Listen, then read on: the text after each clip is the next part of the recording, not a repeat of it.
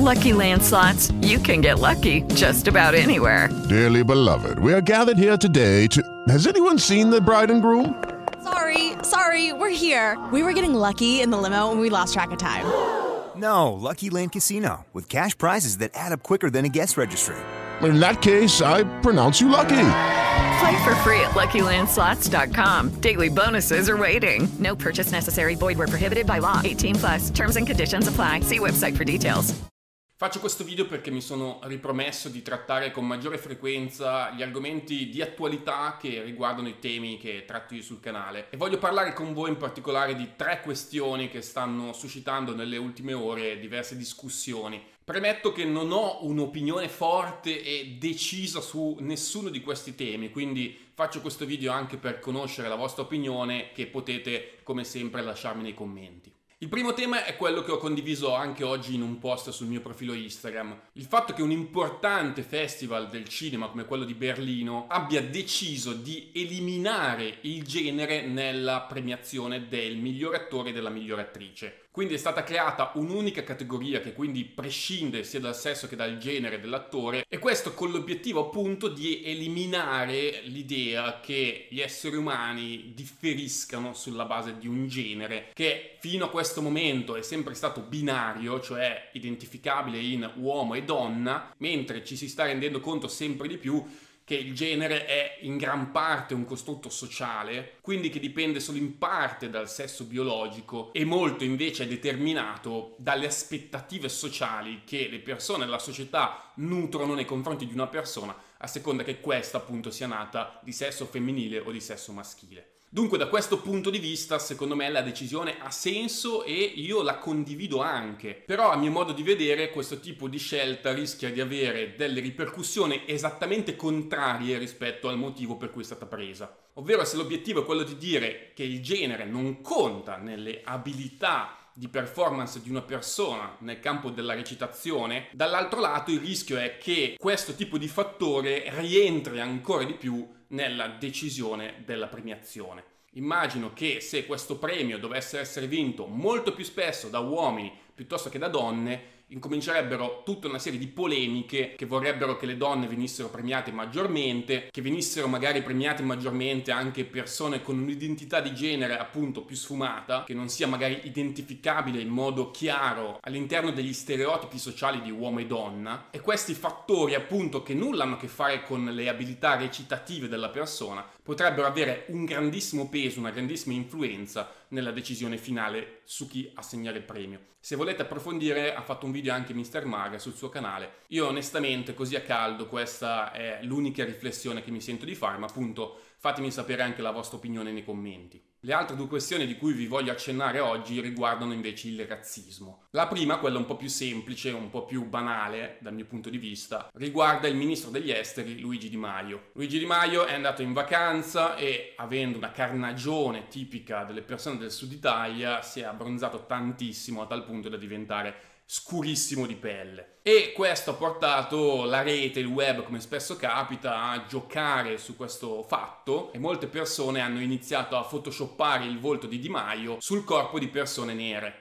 Lo stesso Di Maio ha deciso di condividere sul suo profilo Facebook alcune di queste immagini photoshoppate, suscitando l'ilarità di molti e devo dire, guardando i commenti, la maggior parte sono positivi e di sostegno e di approvazione rispetto a questo prendersi in giro. Il punto ovviamente riguarda la blackface. Sapete che la blackface è un tema caldo, soprattutto negli Stati Uniti. Il fatto che in passato, in un periodo fortemente razzista, le persone bianche si dipingessero la faccia di nero per interpretare in maniera spesso discriminatoria e caricaturale ipotetici personaggi di pelle nera, ha portato a far sì che questo tipo di pratica abbia assunto un valore fortemente discriminatorio rispetto alla comunità afroamericana. Alcuni sostengono che questo tipo di pratica invece sia del tutto safe in Italia perché non abbiamo appunto questo tipo di cultura razzista come c'è stata negli Stati Uniti e che proprio in questo periodo è al centro del dibattito pubblico col movimento Black Lives Matter, di cui poi parleremo tra l'altro nell'ultima notizia.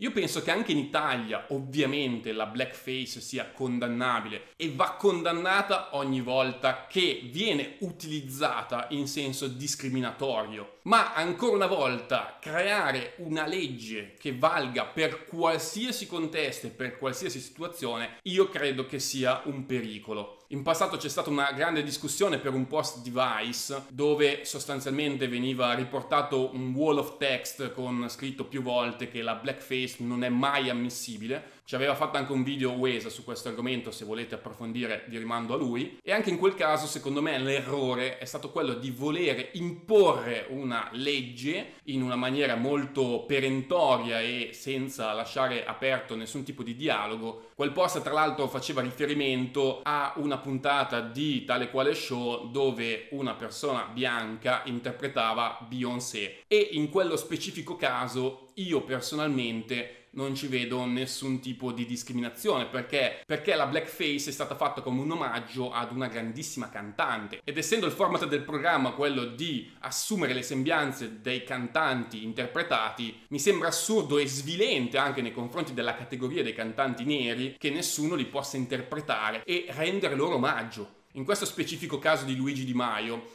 seppur il post secondo me non ha niente di razzista di per sé io credo che possa già essere qualcosa di più borderline. Qualcuno starà sicuramente pensando che quello che penso io e tutte le altre persone non di pelle nera sia assolutamente irrilevante. E invece secondo me questa è una visione razzista, perché significa interpretare le persone di pelle nera come un'unica categoria, tutti con lo stesso tipo di sensibilità, con lo stesso tipo di opinione. E invece io credo che, per esempio, relativamente al post di Di Maio, ci possono essere delle persone di pelle nera che si sentono offese e altre persone che invece non hanno nessun tipo di problema con quel post. Una cosa che si potrebbe fare è creare una sorta di sindacato che rappresenti le minoranze etniche, in questo caso, che venga però votato in modo democratico da tutte le persone che sono rappresentate da questo sindacato e che si esprima di volta in volta sulle uh, varie questioni. Perché altrimenti fare appello a una fantomatica opinione comune da parte di un'intera etnia, secondo me è appunto svilente nei confronti delle persone che appartengono a questo tipo di etnia e che magari hanno appunto una sensibilità diversa. Io personalmente credo nella democrazia e nei principi democratici, non credo invece nelle leggi morali che siano trasversali a qualunque contesto e soprattutto diffido dai guru della morale, cioè in quelle persone che cercano di sintetizzare un'opinione popolare che vada quindi a creare una legge ferrea. Ma appunto questa sintesi avviene in modo totalmente arbitrario e senza nessun tipo di processo democratico alla base. L'ultima questione di oggi è forse quella più delicata in assoluto e riguarda il contesto invece statunitense. Io sono un grande appassionato di basket e seguo l'NBA in modo assiduo e quello che è successo ieri mi ha colpito molto. Pochi minuti prima di una partita di playoff, i giocatori dei Milwaukee Bucks hanno deciso di non scendere in campo in segno di protesta contro l'ennesimo caso di violenza da parte di un poliziotto bianco nei confronti di una persona di colore. In questo caso non si parla più di George Floyd, Floyd, ma di Jacob Blake. Senza voler entrare nei dettagli della dinamica dell'evento, si tratta di una persona a cui sono stati sparati dei colpi alle spalle e che in questo momento si trova paralizzata dalla vita in giù. Questo evento ovviamente ha ridato animo e vigore alle proteste del movimento Black Lives Matter, in particolare nel Wisconsin ci sono state diverse proteste e manifestazioni anche molto agitate, addirittura ci sono stati due morti e in questo clima io posso capire che i giocatori NBA, che sono per la maggior parte afroamericani, non se la siano sentiti di scendere in campo e di giocare a pallacanestro. Però, volendo guardare la questione da un punto di vista più ampio, io credo che ci siano diverse criticità. La prima è chiedersi se sia giusto che dei professionisti che sono pagati per fare quel tipo di lavoro decidano di non scendere in campo per delle questioni di ingiustizia sociale. Io credo che questo tipo di decisione apra degli scenari futuri che sono in qualche modo pericolosi, perché sappiamo bene che le questioni come il razzismo o in generale come la malvagità umana e l'ingiustizia sociale non si risolveranno nel giro di pochi anni, anzi sono cambiamenti culturali che richiederanno tantissimo tempo e entro certi limiti l'essere umano rimarrà sempre profondamente discriminatorio, ingiusto e accadranno sempre nella società delle ingiustizie, degli avvenimenti profondamente negativi e profondamente turbanti dell'opinione pubblica. Da questa prospettiva l'idea che lo sport si possa fermare ogni volta che accadano delle ingiustizie sociali nella propria nazione, come in questo caso, o in generale nel mondo, perché ogni giorno nel mondo ci sono guerre, morti, quindi l'idea che lo sport si debba fermare in segno di protesta a degli avvenimenti che sono esterni al proprio mondo, a mio modo di vedere è pericoloso, perché tenendo questo tipo di criterio e allargandolo anche a non solo gli eventi sportivi, ma a tutti gli eventi che ogni giorno vengono organizzati, da quelli culturali a quelli legati all'intrattenimento, il rischio appunto è quello di far passare un messaggio, ovvero che finché ci sono delle discriminazioni, delle ingiustizie sociali, tutto il resto è qualcosa di superfluo e che quindi andrebbe sospeso. Però posso anche capire benissimo i giocatori che appunto, ripeto, sono per la maggior parte afroamericani, che scendere in campo in questo tipo di clima particolarmente teso e che li riguarda così da vicino sia qualcosa di complesso e che quindi sia anche comprensibile la loro scelta di non voler scendere in campo e di mandare anche un segnale molto forte di protesta, sperando appunto che questo tipo di segnale possa contribuire più attivamente rispetto a quello che già stanno facendo perché l'NBA si è attrezzata in modo totale per mandare dei messaggi di solidarietà, addirittura ogni giocatore dietro la propria maglia ha dei messaggi sociali e sul campo da basket dove si svolgono i playoff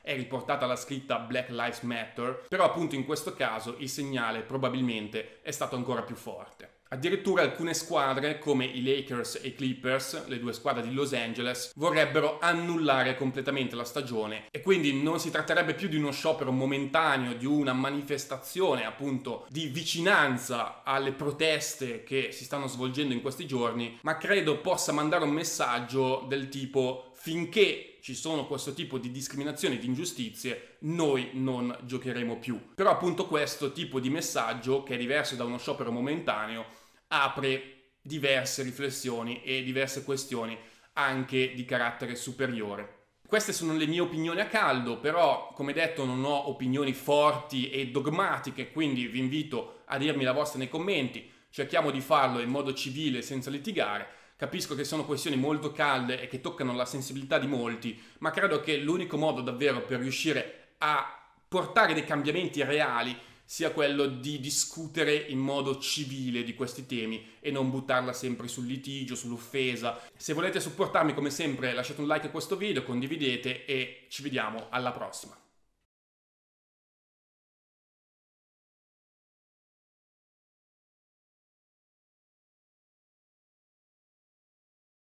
Hey guys, it is Ryan. I'm not sure if you know this about me, but I'm a bit of a fun fanatic when I can. I like to work, but I like fun too. It's a thing. And now the truth is out there. I can tell you about my favorite place to have fun Chumba Casino. They have hundreds of social casino style games to choose from, with new games released each week. You can play for free anytime, anywhere. And each day brings a new chance to collect daily bonuses. So join me in the fun. Sign up now at chumbacasino.com. No purchase necessary. Group. Void were prohibited by law. See terms and conditions. 18 plus.